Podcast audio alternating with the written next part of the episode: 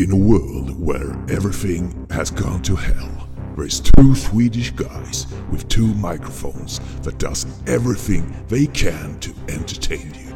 They have decided not to give up on you listeners. They will continue their jobs to sort out the good from the bad in the world of movies. No one can stop them to put out their shows in the air. Now, sit back and enjoy when Thomas Hellberg and Thomas Tandros give you episode 179 of TT Film Podcast.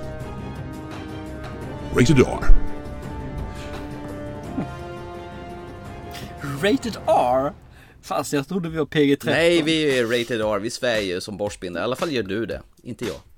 Jag svär för fan inte någonting, din jävla idiot. Gör väl så satan heller att du gör. Det här är TT Film Podcast i uh, eten. Uh, jag tyckte att det var lämpligt att vi, vi körde en sån liten domedagstrailer i början av avsnittet. Eller? Tydligen. Ja. Jo men allting har ju gått åt helvete. Man kan ju inte ens gå på Willys och handla såna här gaspatroner till, till eh, det här bubbelvattnet längre. Förutom att de har satt upp stor jävla plexiglasrutor som, som ska förhindra att man ska kräkas på dem. Okej. Okay. Ja, har inte du sett det? Brukar du kräkas? Ja, men ifall jag vill nysa, snora, kräkas på dem och jag tycker det är dyrt med de här gassyrepatronerna. Då, då är det en stor jäkla glas plexiglasskiva i vägen så man inte ska få kontakt med dem. Alltså, Jaha, ja, ja. okej. Okay. Det ser man. Det har jag inte jag sett. Och numera får vi bara vara 50 pers i eh, samlade sällskap. Ja, hur ofta är du mer än så? Nej, inte så ofta. Jag åker väl mest till jobbet och åker hem och äter och sover och tittar på film. Det är väl så det brukar vara. Så ja. vad är skillnaden egentligen? Jag märker ingenting alls. Nej, du ser. Hörru, åker bioklimatet har ju blivit annorlunda också. Det har blivit lite selektivt. Det är ju nedstängt nu. Det är bara 100 biografer tror jag landet som har öppet. Mm. Ja, det är ju så.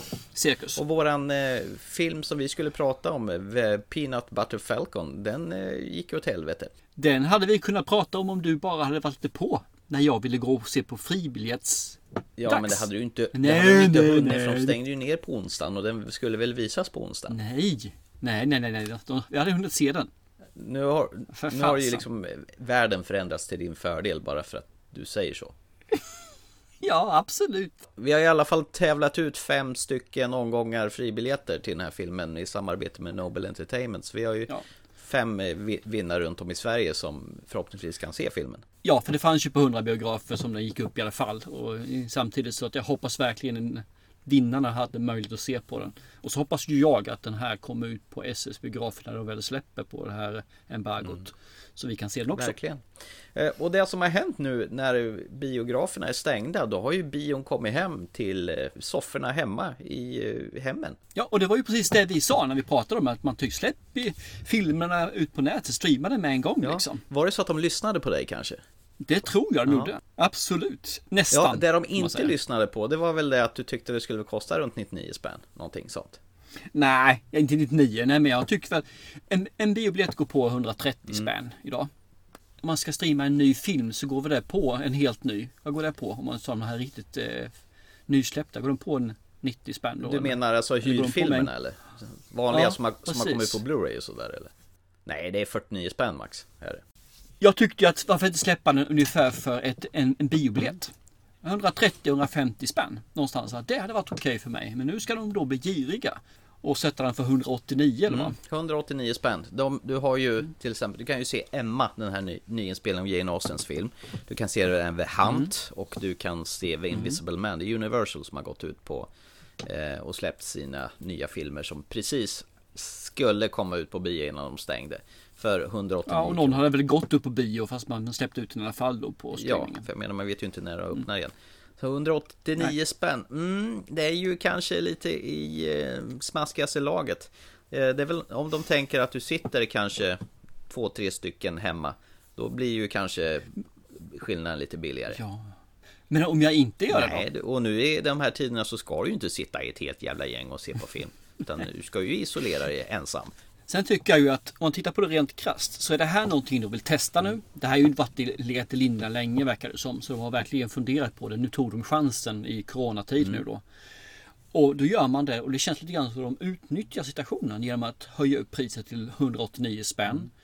Eh, samtidigt då så att man faktiskt sparar pengar på det här också. För du har inte lokalerna.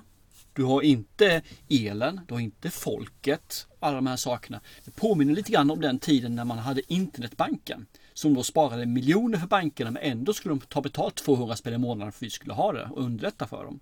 Det här är ungefär samma sätt. Jag, känner liksom att det är en jättebra initiativ, jättebra idé, men det känns så blodsugaraktigt. Alltså de försöker verkligen tjäna pengar på det här att folk inte kan gå på bio som de själva stängde ner. Bra eller dåligt, jag tycker då att bra att de stängde ner, men det känns ändå som att de försöker dra ut den sista öronen av oss. Alltså. Men idén är ju inte fel att man kastar ut eh, bioaktuella filmer på, eh, på, på, streaming när det inte går att gå på bio. Så frågan är när biograferna väl öppnar igen om man behåller det här tänket att vill du inte gå på bio så har du möjlighet att se filmen i hemmet för en lite dyrare slant. Nej men det tror jag. Det tror jag absolut att det kommer vara. Eh, det är ju som sagt, som jag sa tidigare, det här är inte något nytt fenomen som kom bara nu för Corona, utan det här är ju något som har funnits där. Det är bara att nu tryckte de på knappen. Så att eh, jag tror säkerligen den här eh, är här för att stanna. Om inte direkt efter så är det en väldigt, väldigt nära framtid. Eh, bra eller dåligt? Ja, jag vet faktiskt inte. Priset tycker jag är fortfarande för jäkla högt. Bra? Ja, i vissa fall kan det nog vara trevligare att se en film hemma. Lite mindre skärm, det får man ju säga liksom, än på en biograf. Jag sitter skönare i min soffa. Mitt ljud är helt okej okay jämförelsevis. Men det är ju en jäkla skön känsla att gå till en biograf och se en film tillsammans med hundra andra människor. Det blir lite mer eh, stämningsfullt, lite mer speciellt. Ja. Sen kanske det är så att de här filmerna du verkligen absolut vill se på bio pallar du iväg i alla fall och gör det. Men medan de här som du kanske är lite osäker på, ah, du kanske slår igång den hemma i tv-soffan istället. Inte för 189 Nej, spänn? inte för 189 spänn. Men om det skulle kosta kanske som en vanlig biobiljett, 130 då? Nej, tyvärr inte. Jag tror inte det. Men om vi säger så här då, jag kommer hem till dig och så delar vi på de här 130 kronorna och tittar i soffan då? Nej, men jag tror nog mer så här alltså att eh, jag vet inte. Det finns vissa bio, bio, bio filmer vill man se och så går man på biograf och ser den. Men man vet att det är inte en biofilm. Och då kanske man kan se den hemma. Fast jag skulle sett den i alla fall. Så jag kommer inte se mer film, eh, bioaktuell film, än vad jag gör idag. Men däremot kanske man ser mer film hemma då istället för att gå till bion. Och då förlorar de ju godis och läsk och sådana saker då på folk. Sen säger jag en sån här att jag har inga problem idag att vänta tre, fyra månader och ta den på Blu-ray istället. Och 189 spänn Ja, det är ju en Blu-ray-priset på en skiva och då kan jag få skivan ja, det är ju, och Det är ju faktiskt lite stört liksom att man sätter ett pris som är faktiskt det faktiska priset för en fysisk utgåva som du skulle, kan stoppa i Blu-ray-spelaren och se hur många gånger som helst. Här lockar de med oj du får ha filmen 48 timmar men du sitter ju inte gärna och glor på film flera gånger efter varann. Nej, det gör man inte. Så jag tror att du måste sänka priset. Du måste sänka priset ganska betalt. Mm. 99 spänn, 110 eller någonstans där alltså för att det ska, här ska slå igenom. Och jag tror att de måste våga göra det för de kommer gå back på det i början. Mot mm. en biobiljett. Ja. Vi, vi, får se var utvecklingen leder. Jag gissar ju på att det lär ju dyka upp fler filmer på samma sätt som det gjort nu då. Eh, till exempel Vin Diesels Bloodshot eh, finns ju. Ja, den är väl på G. Ja, den finns ute ja, också. Ja, den finns också ute nu. Mm. Eh, det är ju Sony som har den. I och för sig, de ligger väl på samma brand egentligen. Det är ju ja. de som distribuerar den filmen också. Så att, eh, ja, vi får se. Kanske de här Acquired Play som skulle ha dykt upp nummer tvåan där eh, också ramlar till samma öde nu, om det blir långvarigt det här. För det är som du säger, ska de börja när väl biograferna kanske börjar öppna igen, ska de komma ikapp med alla de här filmerna som skulle ha premiär nu till samband med de vanliga premiärerna? Det blir ju en hiskligt massa filmer som dyker upp samtidigt då. Ja, och många av storfilmerna kommer inte hamna på salong 1, den stora salongen, utan den kommer ju hamna med en gång kanske på salong 7 eller sådana saker då. Mm, och jag tror att det, ja, jag tror inte det lönar sig plötsligt då. Ja, vi får se. Jag tror nog som du säger att det kommer komma mer och mer. Men det kommer bli att jag ser nog mer och mer på DVD-releaserna eller Blu-ray-releaserna. Ja, den som lever får se. Ja, exakt. Vad tycker den du då? Som... Vad tycker du 189 spänn är OK? Ja, nej, egentligen inte faktiskt. Eh, däremot så skulle det komma en sån här film som jag verkligen gärna vill se och inte kan se den på något annat sätt. då, är, då skulle jag nog kanske drista mig till att betala de här 100 189 spännen faktiskt. Men vi säger så här då. Du, Mm. du på måndag så vill du se på en film. Måndag bara en veckodag eller vad som helst. Men första april då vill du se en, en film. Kom ut på den här och du kan se den för 89 spänn. Då har vi april, maj, juni, juli, augusti. Augusti kan du se den på Blu-ray istället. Då kan jag väl vänta då. Där är vi överens då helt klart. För jag väntar också i sådana fall. Jag är inte sådär premiärkort som eh, man var när man var yngre. När man ville se allting på första dagen helst. Ja, då skulle man ju liksom se den på premiärdatumet och så stod man ju i köa. Då fick man ju inte ens numrerade platser en gång. Och vad då man rullade ihop biljetten och blåste popcorn på den som satt framför. Ja, precis. Vilket man fortfarande vill göra. Men nu har man Ja. ingen biobiljett.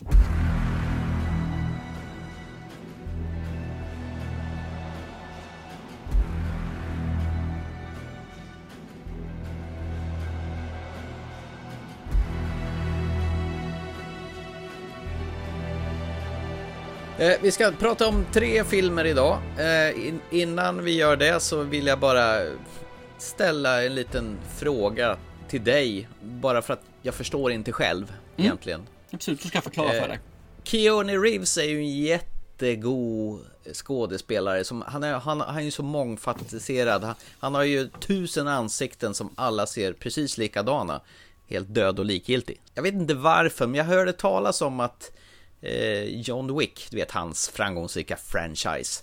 Eh, so- som är nu inne på tredje svängen som har precis släppts på för ett tag sedan på Blu-ray och streaming och allt vad det nu är. Den landade på Viaplay här, här om förra veckan så jag tänkte äh, de säger att det skulle vara- vara den bästa i serien så slår igång den här filmen. He knew the rules. He broke them. You shouldn't be here. There's no escape for you. Rules and consequences.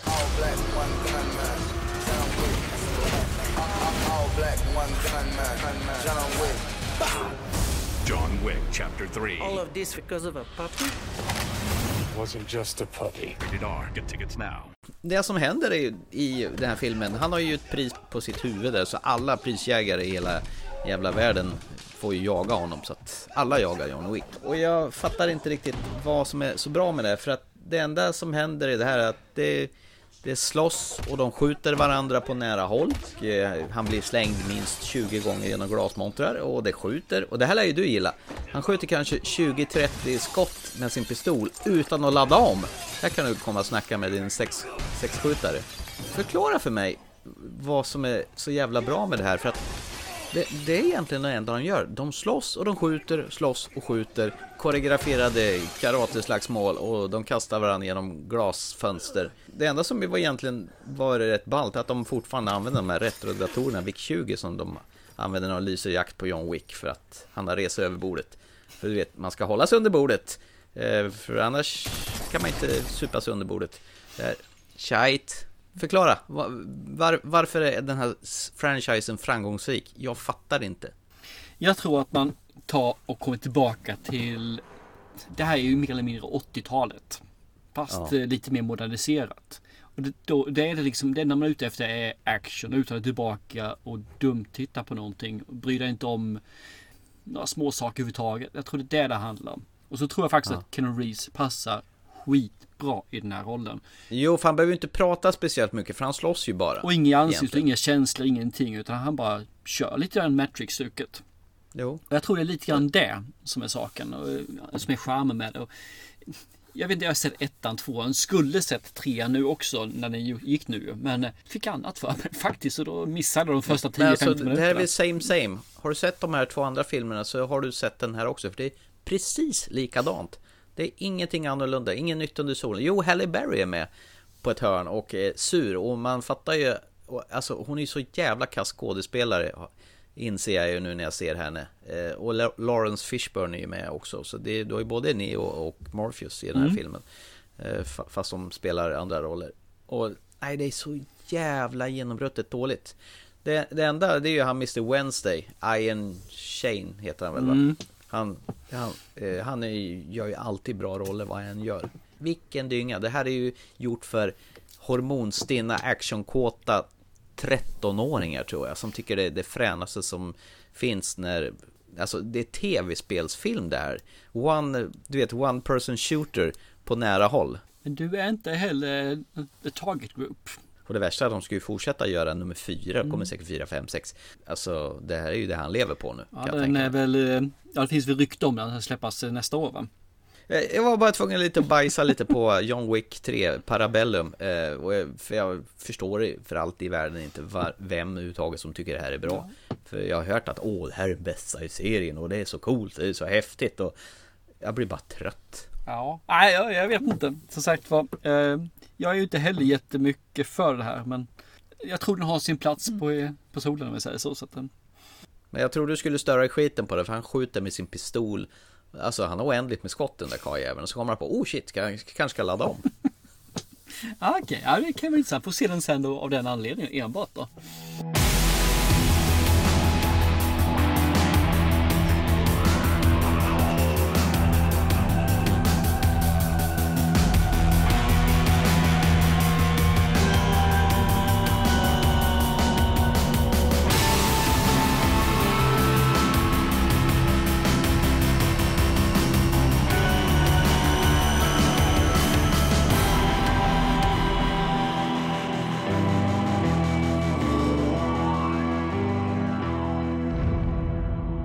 Var det, men nu kan vi gå in på dagens egentliga program med antal filmrecensioner. Vi frångår lite hur vi brukar göra, att vi ser film tillsammans här.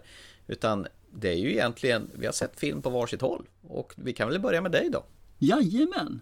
Eh, jag såg en trailer till en film på Netflix. Så det här är en Netflix-film.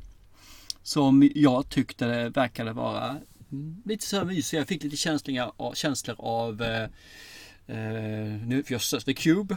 Åt det hållet. Oh, The Cube är ju bra. Ja, och även en favorit till ju. Pe- eh, Snowpiercer. Jaha, det här med tåget ja. Jajamän, så lite grann åt det hållet fick jag lite så här vibbar och jag tänkte, ja, okej, och sen så här lite dystopiskt eh, framtid någonstans i, i närheten, om man säger så. Mm, Okej. Den heter El Hoyo på spanska. El Hoyo. Mm, För det är en spansk film, så El Hoyo eller Plattform eller Hålet som det heter på svenska. Så man har verkligen Heter den hålet på svenska? Ja då. Så man har verkligen eh, döpt om den. Nu så ty tyvärr ska jag säga, för jag fattade inte det här i början. Att det var så jävla bra dubbat. Så jag såg det på engelska, vilket är jättesynd. Man skulle sätta på spanska. För Netflix tycker, nej men våra tittare förstår ju inte spanska. Så då dubbar vi med en gång. There are three kinds of people the ones above, the ones below, and the ones who fall. So this is, uh, The pit. Bingo. Mr. Trimagasi, do you know how this all works? It's obvious. We must eat What will it be? whatever the ones above don't want. It's disgusting. How many are below us? Soon there will be less. Men såg du hela filmen på Ja, för jag engelska tänkte då? jag vill inte byta sen. För då helt plötsligt blir det en annat karaktär tycker jag. Med annat, eh, hur de låter och pratar. Så tänkte jag behåller det. Och sen så får det vara. Men du måste väl ändå ha sett att munrörelserna stämde bajs? Ja men det, det är ganska snyggt gjort och sen för det andra så var det ganska taskigt här en taga med bredbandet. Så det laggade lite grann och då hamnade lite off sync. Så att eh, ja, du kan inte ha haft det problemet. Jag har haft det ganska mycket nu faktiskt. Så, Ja, nej, jag är inte överhuvudtaget. Men nu har ju i och för sig Netflix dragit ner på bandbredden där för att eh, sen en vecka, två tillbaka. Eh, Så att du har ju inte riktigt samma upplösning som du har haft tidigare. Nej, att, men samma pris så det lämnar ut sig. Ja, precis. Det ska gå till samhällsnyttiga tjänster Mm. eh, tydligen. Så att då gör man avkall på eh, bandbredden. Ja, nej, men det är lugnt. Eh, Den handlar åtminstone om att vi, vi mö- möter en person som vaknar upp i ett litet rum. Helt kalt, betonginfattat rum. Det finns en person till som sitter och tittar på honom och mitt på golvet så är det ett stort fett hål. Jaha. Och han, eh, det första han säger, okej är det här hålet? Japp. Obviously, säger han den. Observant, Ja. det är ett hål. Obviously, säger den andra, för det är hans favoritord. Ja, ja. Och då visar det sig liksom att ingen vet egentligen vad hålet är direkt för de kommer dit. Men när man väl kommer dit så eh, får man reda på det på ett eller annat sätt. Och då är det liksom en- uppbyggt i nivåer. Jäkla massa nivåer. Tittar man upp och så ser man hur mycket som helst. Tittar man ner och så ser man hur mycket som helst. Och så har man ett nummer så man vet vilken nivå man är på. Och högst, högst, högst upp, om man säger så. Där görs det i ordning en gourmetmat. Alltså ett stort fett bord med alla dess läckerheter. Helt fullbelamrat är det här bordet. Och så hissar man ner det till nivå 1 som äter det de vill göra. Så hissar man ner det till nivå 2 så äter de vad de vill göra för någonting. 3, 4, 5 så alla får äta varandras rester. Och ju längre ner man kommer så desto mindre mat finns det då att äta och skicka vidare. Vilken nivå är han på då? Han börjar så är det någonstans på 44 om jag minns rätt. Det är ett ganska bra nivå på det. Tycker då hans kamrat. Okej. Då är man på den här nivån en månad. Och sen så skickas man slumpmässigt till en ny nivå nästa månad. Så då kan man hamna på nivå 1 och där kan man äta sig fet och så kan man hamna ner på, som han säger då, eh, 130. Och där är det rätt så tomt. Det finns ingen mat överhuvudtaget. Och ska Är det ner- nedre botten då eller man säger så? Ah, hur många nivåer det finns är oklart i det här Aha. fallet. 130 någonstans där hade hans cellkamrat varit i. Så han visste att där nere var det tufft, då var det tomt. Så kom jag bara för det. Jo, men då är det tomt där nere liksom sagt. Och då, vad ska man leva på då? Mm. Då eh, finns ju nära till hands, det finns ju en cellkamrat som ser rätt smaskig ut efter ett tag såklart.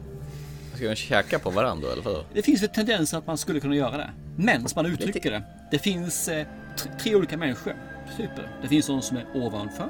Det finns de som är nedanför. Och då finns de som faller. För det är ju inte bara det att folk är där utan det är ju rätt så tärande psykiskt. Och en del tycker att ja, jag orkar inte mer. Så då finns ju ett, ett hål med som sagt var som man kan utnyttja. Jaha, det är sista utvägen då? Det är sista utvägen. Och då får vi följa med nu och det, det är ganska uppenbart vad det här är för något. Det är ju en smäll på fingrarna med att de som är rikast högst upp, de äter ju för mycket. Och de som är längre ner då får smälta istället då för att äta mer och mer äcklig, äckliga rester. Så det är ju lite en smäll på fingrarna hur samhället är fördelat. En samhällskritisk Ja. känga då? Man. Så lite grann som Snowpiercer, den är likadan ju. Ju längre fram i tåget du kommer desto bättre mår du och bättre äter du då ju. Ja, ja, då förstår jag kopplingen. Ja, okej. Det här med Cube är nog mer lite känslan så det får med på rummen faktiskt kan jag erkänna också. Men att det, det, det är lite grann den känslan han vaknar upp och vet liksom inte reglerna. Han vet inte överhuvudtaget vad som ska komma skall. Och hur han hamnade där då och varför? Eh, Man får reda på det ganska snabbt att han eh, har faktiskt sökt dit frivilligt. Jaha. Eh, Han ville ha tid att tänka på annat. Så han hade med att alla får med sig en egen tillhörighet dit och han tog med sig eh, en bok, Don Quijote. Och den vill han ha tid att eh, läsa under den här perioden. Och hans cellkollega har en historia om eh, varför han är där och eh, vad han har med sig för någon eh, egen attiralj. Och den ska jag eh, lämna för den är faktiskt eh, ganska trevlig och kul. För det här är liksom en skräckis, säger de. Jag skulle säga det. Det låter som det tenderar till att vara en skräckfilm va? Fast det är mer en äckelskräckis. För det är gan- Äckelskräckis, vad för, för det, är, de, det är mycket närbilder på folk som mullar mat, alltså riktigt slabba i sig mat. Och så här smaskiga ljud Ja, vi- ja, så här, ja visst, och så här riktigt. Ja, men, vet, tyska finns ju ett ord som heter essen och fressen. Jaha. Essen är någonting vi gör, vi människor, vi sitter vid bord med kniv och gaffel. Fressen är någonting som hundar gör när de slafsar i sig mat. Och det här är människor som kör fressen. De slafsar i sig maten. Det är alltså med händerna fulla. Det är liksom, de stampar på maten. De, de är, det är liksom, ja, äckelmatvraksscener. vi säger så. Så det är ganska magstarkt. Så så tycker man inte om sånt så är det här nog en utmaning att se den här filmen. Det ska jag nog erkänna. Ja, jag tycker inte ens om när någon slafsar med örat, jag blir galen. Så det här är, det, det här kanske inte, det kanske inte är riktigt min grej då. Jo, jag tror att du ska ge den en chans. Absolut. Jag tror att det här kan vara någonting för dig. Eh, Så om du inte ser den frivilligt så kommer det här helt klart bli en utmaning till dig. Ja, men vad fan, vad jävla led du är. Det är så vanligt. Jajamän, det är min hobby. Nej men det, det är en skön film, det är så att säga, det är en äckelskräckis. Men samtidigt tycker jag ju det här är mer kanske en psykologisk drama egentligen på det här viset. Lite thriller över det hela, konstigt nog. Och så är det ju ett kammarspel. Ja, men där, där, där fick du mig redan. Yes. Kammarspel älskar vi ju i Ja men det gör podden. vi ju, absolut. Visst de är på flera olika nivåer, men alla nivåer ser i stort sett likadana ut. Ja. Men man märker ändå skillnaden på vilken nivå de är. För det är hur, hur han eh, gestaltar, hur, hur han filmar det så blir det liksom att är man högt upp så är det lite, lite gladare, lite mer lättvindigt. Sen när de kommer, de kommer ju på lägre nivå, det är ju ganska uppenbart i den här filmen. Och då märker man liksom hur han filmar det och det blir mer, man märker att han är längre ner. Bara genom stämningen som han får till här nu då. Okej. Och jag tycker här filmen är riktigt bra faktiskt. Jag fångades av den. Det är inte ett mästerverk. Det är det inte. Men det är en riktigt bra film. Och jag var faktiskt med. Jag tycker den håller. En del säger att den är för lång. Fast den bara är 1.34 lång. Jag säger att den är precis lagom lång. Och de tycker att det är en kort film. Det ska vara en halvtimme tycker de. Men jag håller inte med. Jag tycker den är precis så, så lång den ska vara. Eh, slutet är lite svagt. Men som jag alltid säger. Strunta i, sl- i slutet. Det är vägen dit i den här filmen som är helt fantastisk. Man får ställa sig frågan, hur skulle man själv agerat i en sån här situation? Hur skulle du själv betett dig? Hur skulle du försökt att få det här att bli så drägligt att kunna leva med dig själv efteråt? Jag tycker det är intressant. Jag tycker det här är en bra. Även om man skriver in på näsan ganska uppenbart och att ja, om alla äter precis det de behöver så kommer ju maten räcka ända ner då. Och, och så såg du den på fel språk. Ja, det blev det. På engelska då. Men det måste ju ha stått i början i förtexterna att det, det inte var engelska förtexter, typ presento eller något sånt där. Ja, det gjorde det säkert, men jag tittade inte på det utan jag väntade. Nej, du gör ju inte det. Nej. Du tittar inte på texter och förtexter. Jag tror jag drog igång filmen och sen gick jag och hämtade lite tilltugg och sådana saker. Så jag var, när jag kom tillbaka sen så var det precis. Nu var filmen slut. typ. Nej men jag tycker absolut att jag ser den här. Men har du svårt för intima matscener om vi säger så. Så ska du kanske hålla dig undan. Tycker du om Snowpiercer, tycker du om lite konstiga filmer, tycker du om... Eh, nu, nu kommer Pans labyrint upp här på något konstigt, jag vet inte varför. Men tycker du om den här lite mer rustika, lite konstiga, lite mm, känslomässiga hur man får till det. Då är det här ju helt klart en film att se. Sen om du tycker det här är ett mästerverk eller inte, strunt samma. Men se den absolut. Nej, men jag är sällan ute efter mästerverk utan det är oftast filmer som underhåller eller berör eller rör om en i- på något vis. Så man inte bara sitter helt likgiltigt apatiskt sitter och dumglor. Så länge det skapar någon form av känsla eller obehag eller vad det nu är Då kan, kan jag tycka att filmskapare har lyckats påverka mig på något vis så det, För det är rätt kul för det finns tror jag, ja, de som har något egentligen så är det väl fem karaktärer i hela filmen. Ja, det är ju jättelagom ju Jag tyckte det. 1.36 Ja, nej det fungerar lysande. Så du får gärna se den och sen får du gärna återkomma vad du tycker om den. Eller så är det som utmaning så får du återkomma vad du tycker om den. Ja, nej, jag såg ju att den var ganska populär. Netflix har ju börjat med sådana här 10 topplistor, vilka Mm. filmer som är populärast på Netflix. Det tycker jag faktiskt är en rätt bra grej de har gjort där. Ja, jag med. Och den, och den ligger ju där uppe och skvalpar såg jag. Nej men det här lär väl hugga Ja. i, inom närområdet eller närtiden. Så titta på El Hoyo, Platform eller Hålet. Hålet. Det är så dumt. Vilket hål syftar de på då? Ja. Det svarta hålet längst ner. Eh, eh, Okej, vi kör på det. jag, jag, jag hade andra alternativ men vi, vi kör på det svarta hålet.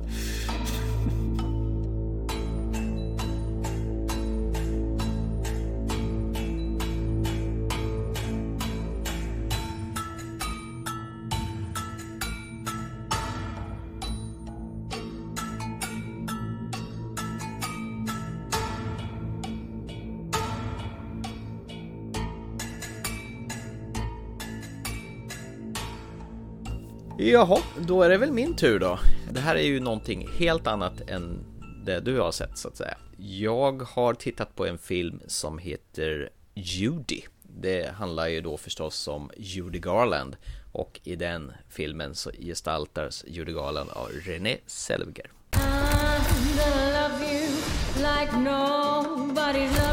I don't have a home. London would offer you a lot of money. I have to leave my children if I want to make enough money to be with my children.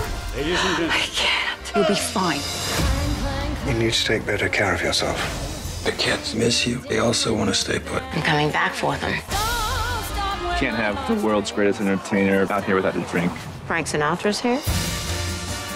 Hon är ju barnstjärnan från Trollkaren från Oz, vilken låten Somewhere Over the Rainbow figurerar och ikonstämplade ju henne från hela hennes livstid. Kan du sjunga några toner från den? Somewhere over the rainbow Ja, du ser. Du, du vet ju vilken låt det är då. Mm. Helt enkelt. Fantastiskt. Man träffar henne i vuxen ålder då. Ungefär 30 år efter hon har gjort den här uh, The Wizard of Oz. Eh, hon har gått igenom sin eh, fjärde eller femte skilsmässa då. Och tillika man som har sina barn med. Det har gått åt helskotta. Hon får inga filmroller längre för att hon är omöjlig att jobba med.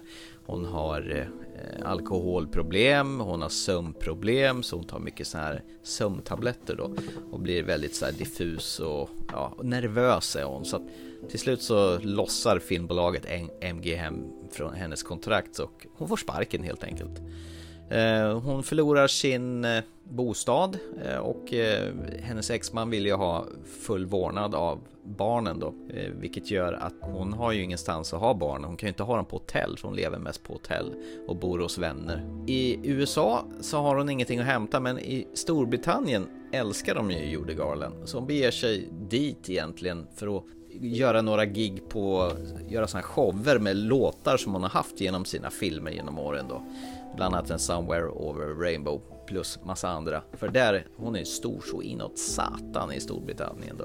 Så hon åker egentligen dit för att få ihop pengar så att hon ska kunna köpa ett hus och kunna ta tillbaka sina barn. För man, eh, hon vill ju naturligtvis att barnen ska vara hemma hos henne. Mm. Det går ju sådär för henne. Hon träffar ju en ny, ny kille som lovar henne guld och gröna skogar. Men eh, vill, vill nog mer väl än vad han klarar av då hon blir jättekär i honom då och vill gifta sig med honom och han är väl inte riktigt lika sugen men han, han går väl loss på det att Judy Garland är ju en, en stor ikonisk filmskådespelare som vill få henne på rätt köl igen. Sen varvas det här med att du får se scener från när hon var liten och som har egentligen präglat och mejslat henne varför hon är den skadade, bräckliga lilla fågel som hon är. Och att när hon var inför de här inspelningen av Wizard of Oz då, att hon hade med sig en, en assistent som följde henne dag och natt och verkligen ser till att hon inte äter någonting. Hon var ute på en dejt med, med, med sin motspelare Mickey Rooney då. Han sitter och grisar hamburgare och hon sitter och tittar på sin hamburgare och tar ett pommes frites och tycker åh gud vad gott det är. Men sen så fort hon ska ta en tugga på hamburgaren då kommer den här assistenten säga nej du får inte äta det där. De vill ju inte ha en tjock och fet Dorothy här. Så att hårda regler så hon får ju egentligen inte göra någonting kul överhuvudtaget. Och den övriga tiden då hon inte spelar in filmen då ska hon åka på radiointervjuer och scenframträdanden och har ett slaviskt kontrakt mot MGM då. Och när hon försöker bryta det då blir hon bara rent utskälld då. Och för att hon överhuvudtaget ska kunna sova på nätterna för hon är så stressad så går hon ju på sömntabletter. Det här sätter ju stämpeln på hur hon ska växa upp då. Man hoppar lite fram och tillbaka i tiden för att visa varför hon är så trasig då. Det är ett hjärtskärande porträtt där och jag glömmer att det är Renée Zellweger som spelar Judy Garland här. Henne ser man, kommer man ihåg främst för Bridget Jones dagbok, de här tre filmerna då med Hugh Grant. Där hon är lite plufsigare och mer så här gladlynt tjej medan här är hon så jäkla trasig, nervös, man liksom hela hennes sätt att vara uppenbarelsen den är, den är, alltså jag får ont i magen att se den. Jag tycker så jäkla synd om den här tjejen. Och jag har ju liksom egentligen inte haft någon bakgrund till det. Jag har sett The Wizard of Us och låtarna som hon framför på den här, det är ett ställe i London där hon genomför sina shower där. Till att börja med till fulla hus, men sen börjar ju spåra med hennes alkoholmissbruk och sömntabletter så att hon, hon gör sig osams med publiken och de börjar kasta skit på henne så att eh, ja, det blir inget bra så att säga. Mm. Så att det, det, är ett porträtt som Renée Zellweger har gått in i och hon är så mager och bräcklig så frågan är om hon kommer få anorektiska problem efter den här för hon har gått ner så förbannat i vikt. Nej, fy fan, den här filmen, jag fick ont i magen den här filmen. Det var eh, eftertexterna rullar och förklarar att Judy Garland bara blev 47 år gammal och dog av en överdos av de här sömntabletterna som man egentligen använde för att minska sömnbrist och epilepsianfall. Men de hade ju sån jäkla biverkningar. Åt det för mycket så kunde hjärtat och andningsorganen stanna, vilket som hände då. När de eh, eftertexterna rullar, jag brukar ju bli skitsur när det är sån här, så här händer det sen. Men jag visste ju inte om att de bara blev 47 år gammal. Det var ångestladdat. Det var superberörd av den här filmen. Det var en sån här riktig smäll i magen. Och man förstår liksom hur jävla illa de blir behandlade, de här barnskådespelarna från förr. Och hoppas verkligen inte att det behandlas så i filmstudios idag. Nej, det, det, tror jag inte. Men det är nog inte så länge sedan som det gjorde det. Nej, hon försökte ju ta livet av sig vid ett tillfälle och vilket misslyckas med, med med just sömntabletter då. Och det jag inte däremot visste att hon är mor till Liza Minnelli. I filmen så är det ju en tjej som heter Liza då, men jag, jag kopplar inte ihop det att det var Liza Minnellis mamma gjorde galen. Nej, det här var faktiskt väldigt omtumlande. Jag, jag, blev, jag, jag blev gråtig av den här filmen. Det, det var gråtkalas på hög nivå eh, faktiskt. Vet du om det är en based on a true story eller om det här verkligen är hennes liv? Mer alltså en, eh, vad heter det, verklighetsbaserat? Jag tror att de har fokuserat just på den, den sista tiden då, innan hon trillade av pinn då. Mm. Just när man hittar henne på, när hon är på botten då. Och försöker, när hon inte får några filmroller längre, hon måste hitta på någonting annat för att kunna försörja, ja, få pengar. För hon, för hon vill ju inget hellre än att vara med sina barn då. Och det är där de lägger krutet på. Jag läste på en massa nu om Judegalan där. Och, och det verkar stämma väldigt väl med vad som har hänt i, i tiden. Dels mm. de här tillbakablickarna man får se eh, när hon är ung då och den, de här sista konserterna hade innan hon trillade av pinn så att säga. Mm. Så att jag tror att de har varit rätt så trogen hennes liv där. Det är också att hon var jättestor i Storbritannien och väldigt älskad tills hon började göra bort sig då och började skälla på publiken. Så. Eh, men sen, sen, som sagt de här låtarna då som, eh, som hon sjunger då Det är ju väldigt så här showbusiness låtar från det här 30-40-talet 50-talet eh, då Hon gjorde rätt mycket film där tillsammans med, ofta med Mick Rowan och Gene Kelly. Och det är ju, det är ju, det är sådana här filmer som jag går igång på, som är lite åt musikalhållet där. Så är vi återigen där. Jag har ju insett att jag är musikalnörd av större rang. Jag satt ju och njöt häromdagen när det var där Stjärnornas stjärna på TV4 när de gjorde, hade musikaltema. Och varje artist skulle göra ett musikalnummer. Jag, jag satt där och mös som värsta musikalfarbror som jag inser att jag har blivit. Mm. Har du ett eh, förhållande till Djurgården sedan tidigare eller någonting som hoppade på nu tänkte jag säga? Nej, utan jag var bara nyfiken. Eh, det enda egentligen, det är ju The Wizard of Oz och den här Somewhere Over the Rainbow. Och den låten får ju en fruktansvärt central roll i den här filmen. Det där, då kunde inte jag hålla tillbaka tårarna. Det var så jäkla hjärtskärande. Så att vill man ha en riktig omtumlande och informationsfylld resa tillsammans med Judy Garland. För jag kan säga att det är henne jag såg här. Väldigt snyggt genomförd av Renée Zellweger. Jag tänkte inte henne som skådespelare en sekund. Hon fick ju dessutom en Oscars för bästa huvudroll, bästa kvinnliga huvudroll för den här rollen då på Oscarsgalan nu senast. Och det var hon ju lätt värd faktiskt. Vill man ha som sagt en riktig omtumlande, lite ont i magen film så håll näsdukarna nära till hands för att det kommer väl behövas. Jag brukar alltid säga så här när man ser en sån här film så vill man ju lära känna karaktären. mm. Känner man då att man lär känna henne? Eller är det bara det här nedslag i hennes liv som man bara får glimstar? Oftast när det är biopics då får du liksom följa olika nedslag under en lång tid. De filmerna tycker jag kan bli lite hoppiga och hattiga. Senast nu den här med Elton John-filmen. Den tyckte jag var lite lösryckt. Eh, Rocketeer. Nej, Rocketman heter den. Rocketman, ja, precis. Jag tycker det är rätt så bra här att de har valt en viss period i hennes liv och fokuserar på det och man stannar där och sen gör man lite tillbakablickar på de här viktiga grejerna i hennes unga år då som förklarar liksom varför hon är trasig. Så man behöver liksom inte ha nu hoppar vi tio år, nu hoppar vi tio år, nu hoppar vi tio år. Då tycker jag hellre det här är ett bättre sätt att berätta en historia på. Eh, och sen om man är intresserad, då kan man väl gott läsa på om detta, vilket jag nu har gjort. Och då har jag ju förstått att de är ju väldigt trogen det som har hänt med den här tjejen faktiskt. Mm. Mm. Så att jo, visst får man lära känna henne, absolut. Så att jag kan rekommendera den här väldigt väl till alla att se. Faktiskt. Alla. Då säger vi så här. Vem ska inte se den då? Ja, det är väl de här okänsliga jävlarna som bara vill ha en stundtals action, dum action. Folk utan empati kanske. Eh, har man någon form av medkänsla? Nu, nu, nu är du riktigt ute på hal is, du vet om det va? Så du säger nu att de som inte tycker om den här har ingen empati? Nej, så är det väl det är fel att säga kanske. Kanske! Vi säger så här, alltså de, de som eh, vill ha en film och eh, känna någonting med. Det var det jag pratade om förut. Som vill ha någonting omtumlande som skakar om. Men jag kände mig ganska tom när den här filmen var slut. Det är en film för er. Det handlar om riktiga människor och hon, hon säger ju det själv. Jag är också bara en riktig människa. En timme per kväll då är jag judegalen. Men resten av tiden, jag är faktiskt en riktig människa. Mm. Det handlar om riktiga människor i den här filmen.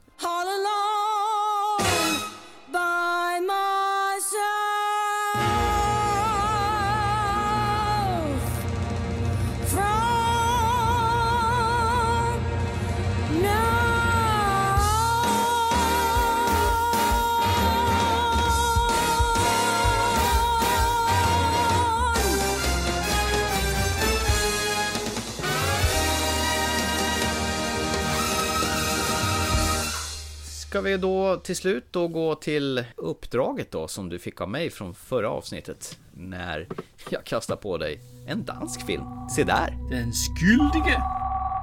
Det alarmcentralen. Hallo? Taler jeg med Iben? Hej skat. Har du drukket? Nej, det, nej, det har jeg ikke. Ja, for helvede. Hvem er du sammen med? Iben ved personen, du er sammen med, du har ringet 112. Nej. Er du blevet bortført? Ja. Iben? Hvem er det?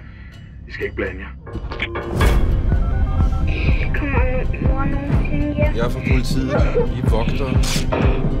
Der er en, der har brug for os. Det er ikke din opgave, det her. Kør efter. Ah, han blikker af. Han er ved at køre motorvejen. Han må se dig. Jeg har talt en seksårig pige, der sidder alene hjemme. Jeg har lovet hende, at hendes mor kommer Så hjem. stopper du.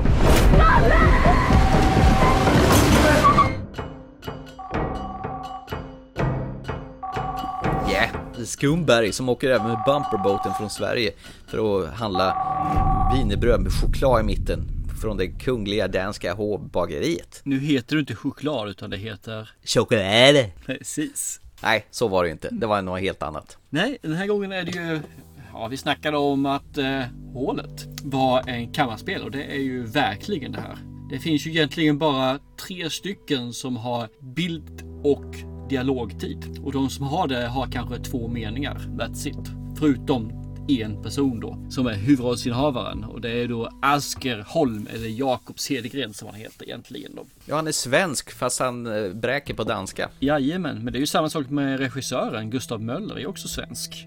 Eh, så att eh, det här är ju egentligen eh, 112 Larmcentralen. En person som sitter inne. Han verkar väl tycka att det är sådär och man förstår ju senare att han är där bara tillfället men han har någon typ av utredning hängande över sig. Man får inte reda på vad det innebär eller vad det är för någonting. Bara med att ja, imorgon så ska du tillbaka ut på gatan igen, liksom tillbaka till ditt riktiga jobb. Men det vill ju inte säga värre än att det kommer ett samtal där det är en som låter sig höra att hon har blivit kidnappad och sitter i bilen och då måste han ju låtsas som pratar med sitt barn. Så han ställer mycket ja och nej frågor och sen så får hon säga någonting som låter som hon pratar med sitt barn för att luska ut var hon är, var hon är på väg, vilken bil är det hon sitter i, hur ser den ut och hela det här köret då. Sen så försöker han ju få igång att de hittar den här bilen, de hittar den här kidnapparen då. Samtidigt som han då faktiskt får kontakt med hennes barn sen också då som för att luska reda på mer hur de ska ta reda på det här. Och det är ganska intressant film. Eh, det finns ju många filmer som har gjort det på ungefär samma sätt och de har ungefär samma spellängd då. 1.25, 1.30, 1.20, 1.33. Men de är väldigt korta och den här är också väldigt kort. Och den är rätt så nervpirrande får man säga faktiskt. För allt man hör är ju det som går via telefon. Och så får man då lite på en, en display så att här någonstans är de där Jylland eller vad de är någonstans. Men man får inte se personerna. Man bara får se bara han och hur han reagerar när han blir frustrerad, när han försöker övertyga, när han försöker liksom att ta reda på vad händer här och när han försöker få sina medarbetare att agera. För han är ju väldigt driftig samtidigt, men han är ju egentligen bara en larmperson som sitter där och ska ta emot och förmedla. Och han tycker att de sköter ju inte det på rätt sätt. Han har andra erfarenheter och andra sätt att göra det på. Och samtidigt då så kommer det lite glimta in i hans vanliga liv kan man säga då som polis. Han då är ute på gatorna. Han pratar med en kollega, han pratar med en chef, han pratar lite grann sådär med dem. Och då får man ju lite, okej okay, vad är det som har hänt? Då får man lite pusselbitar här och där. Så egentligen känns som att det finns två storylines i filmen. Jag ska erkänna att när jag satt med för när du berättade om den här så kom, jag kommer ihåg det, hur du berättade om den och den gav ju mig ett riktigt så här, hmm, phone booth och de här är ungefär samma sak. Eller så har vi den här 911 eller vad det heter för någonting. Vad heter den som du ratade nu? Vad heter hon för någonting? Så tyckte hon är dålig. Jösses. Vad heter hon? Ah, men vad heter hon som... Eh, fan vad pinsamt. Hon är Catwoman för fasen. Kom igen, Halle Berry. Ja, ja, ja. Mm. Ja, ja, Halle Berry ja. Just den här... Eh, vad fan heter den filmen? Den, den hette väl 911? Nej, The Call heter den. Alltså, The Call heter den, okej. Okay. Det är lite grann åt det här hållet fast eh, mer klaustrofobiskt. Kan man säga. Mm. Mer, eh, det är trångt, det är mer att hon, han har mycket mindre svängrum egentligen. Han gör, han gör rätt så mycket med han har men fortfarande mycket, mycket mindre svängrum. Jag tycker det här är riktigt nice. Eh, man får säga att jag listar väl ut slutet ganska kvickt, hur det ska sluta. Men det spelar ingen roll om man gör det, för jag tycker om vägen dit. Det är faktiskt en riktigt nice film det här. Alltså det, det har väl märkts från början när jag pratar om den faktiskt att jag tycker om den. Så det är ingen hemlighet. Jag tycker om Nej. kammarspel så det är bara det är ju en freebie från din sida liksom. Ja det här är ju kammarspel deluxe ju. Ja det är det. Det här är ju, det är ju bara en person som sitter och pratar med sig själv i stort sett. Dansk film brukar ha svårt för danska filmer men den här är super. Det är liksom en riktigt, riktigt nice film. Så tycker du om kammarspel som jag gör så tycker du om den här. Tycker du om lite närbitande dramatriller då, då är den här filmen också helt fantastisk. Vill du actionscener? Nej, nej, nej. Inte den här filmen. Det finns ingen action överhuvudtaget där. Mer än psykologisk action kan man säga då. Det, det jag tycker de lyckas väldigt väl med den här filmen att man får ju det bilder i huvudet på genom hans dialog med hon som blivit kidnappad till exempel, mm. Iben tror hon heter. Iben ja. Och eh, hennes barn och så vidare. Man får ju en bild på vad som händer genom hans dialog med henne. Så att det är ju ungefär som att läsa en bok nästan, hur du skapar bilderna själv i själva händelserna. Så, så upplevde jag filmen. Och vilket gör att en person som bär en hel film i en och en halv timme lyckas få det skitspännande genom bara bara vi är i ett enda rum och prata i telefon. Det är ju en jäkla bedrift. Ja, absolut. Nej, det är helt mm. okej okay, det. det. Jag tycker om det. Det går inte att ta bort mm. någonting överhuvudtaget. Det. Visst var den spännande? Ja, det var den. Det var den ja. verkligen. Så nej, men jag tyckte om den. Det finns ingenting som jag inte tycker om med den egentligen. Det ska vara att den är dansk då, men det fungerade också. Ja, man, man glömde det rätt så fort har jag tyckt. Och jag tänkte så här, fan den här ska jag nog ge till dig. Och, och sen glömde jag bort den. Jag vet inte varför, för jag tyckte den var svinbra. Och sen kom det väl an på när vi satt och pratade i nyårspodden, mm. vilka filmer vi hade sett under året. Då kom väl den här på tal. Och då blev det så här, varför har jag inte sett den för? Ja, vad fan, det måste jag ge honom i ett uppdrag. Ja, det tackar jag för. nu fick du det. Det var ett äh, jävligt nice äh, uppdrag faktiskt. Den tycker jag om. Mm. Blir sån ja, rätt åt dig. Ja, det mm. tycker jag. Då har min alltså rating på bra filmer ökat på rätt så bra de andra Ja, du har ökat med 100% från en nu till två. Mm. Fantastiskt. ja. glad jag blir. Ja, jag förstod det. Jag har varit en duktig ponke. du, jag funderar på så här nu. Nästa gång så ja. ska vi ju inte köra utmaning, men du ska få en utmaning i alla fall. Jaha, mm. jag ska inte få en utmaning nästa gång, men jag ska få en utmaning till, i alla fall. Jag fattar ingenting. Till näst, nästa gång? Du tänkte mm. så, jag får, jag får lång tid att, att titta på en utmaning. Ja, och då, då funderade jag faktiskt på så här om jag skulle vara en ge dig en fuling eller jag ska vara en som är lite snäll. Aha, okay. ja. Vi gör så här, jag, jag är osäker om du har sett den här eller inte. Det uh -huh. är en Kevin Costner-film. Från 2014. Eh, säg inte dansa med vargar för då spyr jag. 2014 sa jag det var inte dansa med vargar. Nej okej. Okay. The Postman då? Ja, den är senare också. Eller Waterworld. Eh, ja, absolut är den. Den ser ut som tycker jag. Men det är inte den heller. Nej, okej. Den här är när han är en, eh, en CIA-agent som vill ta kontakt med sin dotter. Men, och samtidigt så gör han det han gör med sitt jobb. Och den heter Three Days to Kill. Jaha, den där rackarns filmen. Mm. Den har jag ju tittat efter bra många gånger men aldrig fått arslet ur och slå på. Du ser. Jag tycker du ska se den. Jag är ju en sucker för Kevin Costner. Jag tycker om han som ung. Jag tycker ännu bättre om han när han blivit lite äldre. Han fungerar Lite pondus, skitbra. Ja, lite, ja, men faktiskt. Och sen ser han vansinnigt bra ut också. Det ska man inte sticka under solen med. Och han är Ja, en han är fin. väldigt, väldigt bra skådespelare. Han kan verkligen vara en fadersgestalt. Och i det här fallet så är han en fadersgestalt som kanske har ett annorlunda yrke. Och jag tycker om eh, lite hur de integrerar med varandra. Så jag tycker den här mysiga filmen. Ingen stor, stor film, men underbar film. Så får se om du tycker om den också. Jag har att den finns på Netflix va? Det har den gjort i alla fall vet jag. Så jag hoppas den finns kvar så du slipper att eh, köpa den. Mm. Det ger sig. Det går väl att hyra säkert på SF Anytime annars. Ja, då. det, Då- det löser sig. Ja, Okej, då fick jag ett uppdrag där då. Three Days to Kill med Kevin Costner. Ja men fan, han är mums alltså. Fille Babba. Så det är gillat Days to Kill, Costner. two episodes to complete. Ja, ja. Three Days to Kill, two episodes to complete, ja. Ja, men den, den är bra. Fin tagline då. Men till nästa gång då? Vad, vad skulle vi hitta på då? Då blev det ju alltså återtiteln. Filmer Ja. som vi har sett förr, men nu ser om med äldre ögon. Och du valde förra gången, jag valde första, du andra. Så då fick jag chansen nu att välja tredje, det är så att du är påduvad med tredje. Och, och då tänkte jag så här, vi, vi har sett eh, som sagt, Shawshank Redemption. Och vi såg nu senast din film som heter Eh, The Big Lebowski. Mm. Och båda de två filmerna tycker jag har en sak gemensamt. Och det är att det är ingen som helst, inga effekter i de här filmerna. Nej, det är bara det. personligt kreativitet. Det enda som är i Lebowski är ju att det är kanske humorn som kan bli utdaterad och därav kanske blir uh, tacky. Men nu ska vi ha en film som har, finns i alla fall lite grann effekt i.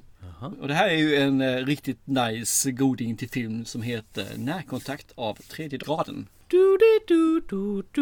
Den precis ja. Som också Eh. spelas upp i Hudson Hawk, precis samma melodi. Och i Moonraker. Där också ja, stämmer. Ja, när Roger Moore ska ta sig in där och leta efter de här rymdkapslarna, då är det den koden för att ta sig in. Jag ska erkänna en sak på en gång här nu innan vi bara kastar oss över den här filmen och ser om den. Jag har faktiskt bara sett halva när kontakt av tredje graden. Jag har aldrig sett klart den. Eh, för det första, det här ska vara Ja. återtiteln. ja, men det blir halva återtiteln. För det andra, fy Ja. på det. Hur fasen kan du inte ha sett en sån här guldklimp till film? Alltså när den kom så var det ju alla såg den här. Menar, du, du måste ha bott under en sten eller någonting. Ja, jag har bara aldrig kommit med för. Den var ju på Transfer Media och de var ju jättedyra och de, jag vet inte. Och det var ju, jag har ju sett ET och grejer och mer rymdgubbar. Och, och sen har, drog jag igång här på Netflix för ett gäng år sedan, tror jag. Såg halva och så kom jag aldrig riktigt i mål. Får jag, får jag stryk nu? Skäms du över mig nu? Lite grann faktiskt. Men då blir det liksom halva återtiteln för mig och sen eh, nytiteln för mig. Ja, och skämstiteln. Skäms, skämskuddetiteln. Ja, eh, skämspoddetiteln tänkte jag. Där- Usch, hej på dig. Ja, men ibland solen, vissa kan ju ha sina solfläckar också. Ja, det här är min. Du är så ödmjuk, det tycker jag om hos dig. Ja, jag vet. Nej men det, det blir väl bra, absolut. Eh, Då får du chansen att se den. Sen är det kul att se då. Då får jag ju berätta hur jag upplever en återtitt och du får ju berätta hur du tycker om att se en gammal film för första gången typ. Ja, men det är jag ju van att göra, typ. Ja. Eh, Processen och Sjunde inseglet och sådana filmer. såklart, såklart. Ja. Kommer alltid tillbaka till process. Jag märker det, så du tyckte det var så jävla bra till på köpet. Ja men det var ju svinbra, men den här jävla Det sjunde inseglet, den, den kan ju sjunka och dö och försvinna. Den har seglat klart. Nej. Nej. nej. Jag har bara en sak att säga till. Du vet den här fantastiska filmerna som kom för ett gäng år sedan som vi hade på våra skräckfilmskvällar i, i omgångar. Den här Wolf Creek, den här dåraktiga massmördaren Mick Taylor som var ute i den australiensiska bushen och dödade vilsna turister som var där ute och kampade och han skrattade så här. Du vet, Mick Taylor! och hade en stor jävla Bowie-kniv och du vet, och gillade att tortera folk. Mhm. Den finns ju faktiskt på tv-serie också. Så kom ju ett gäng år senare. Så jag tog ju faktiskt och beställde första säsongen för att jag tycker ju att Mick Taylor var en rätt så skön snubbe. Med mycket sarkasm och mycket humor och samtidigt var han riktigt jävla rå. Bäste som gillar att slakta unga turister då. Och sen snor de på deras grejer. Döm av min förvåning när man gör en mer thriller och en dämpad Mick Taylor och eh, gör mer ett drama av det istället för att ha de här slafsiga gore-filmerna som filmerna var. Jag fattar inte liksom hur man kan förstöra en karaktär så, som har varit så älskvärd skulle man kunna säga på ett mest psykopatiskt vis. Eh, Varför gör man så för? Eh, Jag, jag, jag förstår inte. Eh, sex, sex avsnitt där fokus handlar på en överlevare då som eh, ja, vill ju ta hem då för att hennes familj har blivit slaktade. Första avsnittet är ju egentligen Wolf Creek Rocked Up Valley men sen blir det mer ett drama. Där det går ut på att hon ska försöka leta reda på honom över hela jävla Australien. Och alla ut i Australien bor ute på bondvischan och alla män är riktiga våldtäktssvin. Och alla bor i fula skjul och alla är hillebillys. Eh, Man är inte direkt sugen på att åka till Australien direkt. Var du det innan tänkte jag säga? Men nu såg jag klart i alla fall och jag såg att det fanns en säsong två och jag kunde inte låta bli att trycka på beställknappen och dra hem säsong två. De kan ju få gö- göra om, göra rätt och göra lite mer våld då. För jag såg att det skulle handla om ett hel busslast med, med turister som man skulle gå loss på. Så det får vi se. Ja, ja, det kan vara intressant. Varför inte? Men det är faktiskt en riktig spelfilm också som Wolf Creek 3 som håller på att spelas in som ska släppas nästa år också. Så att man får se Mick Taylor väldigt ofta. Och jag älskar ju hans äckliga skratt. Va, vad kommer du ihåg förresten av de här filmerna? Visst var den balla? Väldigt lite ska jag erkänna. Det var nog ingen som Ja. fastnade. Så att, eh, tyvärr. Inte hans eh, rödrutiga flanellskjorta och, och Nej. fula hatt och skitig som fan. Och sen hade han så här riktiga polisonger och så torterade han folk. Nej, Nej. nej, det var ingenting som fastnade hos mig. Tyvärr. Jag får kanske se om dem igen då för att se om det är någonting. Nej, det är Ja. totalt i eh, glömskans dimma det där. Brukar ju gilla psykopater. Ja, fast det ska vara tjejer. Ja, ja, okej. Om det hade varit Michaela Taylor, då hade du gått kniv, igång. pistol eller motorsåg. Och gärna med svans. Med svans, ja. Ja, precis. Men det, ska vi slå igen butiken för ikväll då? Det tycker jag absolut. Då har vi då pratat om hålet. Värd att se eller inte? Du tycker ju uppenbarligen det. Ja då, absolut. Och den kommer vara så värd att se så du ska se den också. Ja, och jag har pratat om Judy. Eh, som handlar om Judy Garland och jag tyckte definitivt den var värd att se. Och det var Alla som inte är emotionella krypplingar kan se den menar du? Jag tog väl i där, så, så jag höll på att vika mig dubbelt. Eh, och sen har vi ju pratat om eh, ditt uppdrag, Den skyldige, som du verkade gilla. En riktig mumma-film som jag eh, kan rekommendera alla som tycker om danska filmer eller kammarspel eller överhuvudtaget bara vill hänföras i eh, en timme 25 minuter. Ja, men då återstår det bara för oss att säga att eh, ni får gärna rekommendera oss till era kamrater som behöver ha en filmpodcast i era, era lurar. Då står vi gärna till tjänst i dem också. Och vi finns ju och lyssnat på via Apple Podcaster, vi finns på Acast, vi finns på en jädra massa andra podcastplattformar. Ni kontaktar oss helst, eller ni kontaktar oss på Instagram, Facebook eller våran e-post ttfilmpodcast gmail.com. Det var det. Jag brukar säga bara sök på Google på filmpodcast ett ord så hamnar vi högst upp och då hittar ni oss med en gång. Precis. Men eh, se en bra film allihopa där ute, för det tänker vi göra, så hörs vi om ett par veckor igen. Det gör vi absolut. Ha det gott. Chip chip. Hej då! Somewhere over the rainbow, way up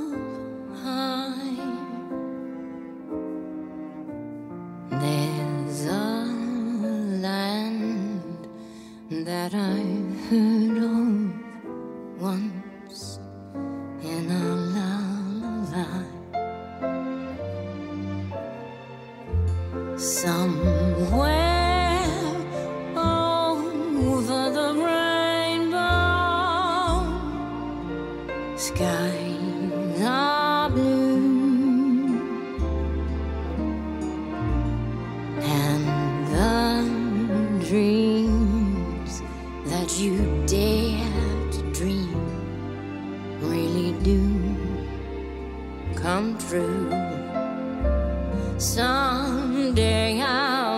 upon a star and wake up where the clouds are far behind me.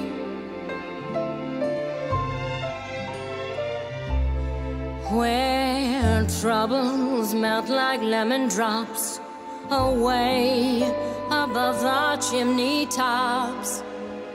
That's where you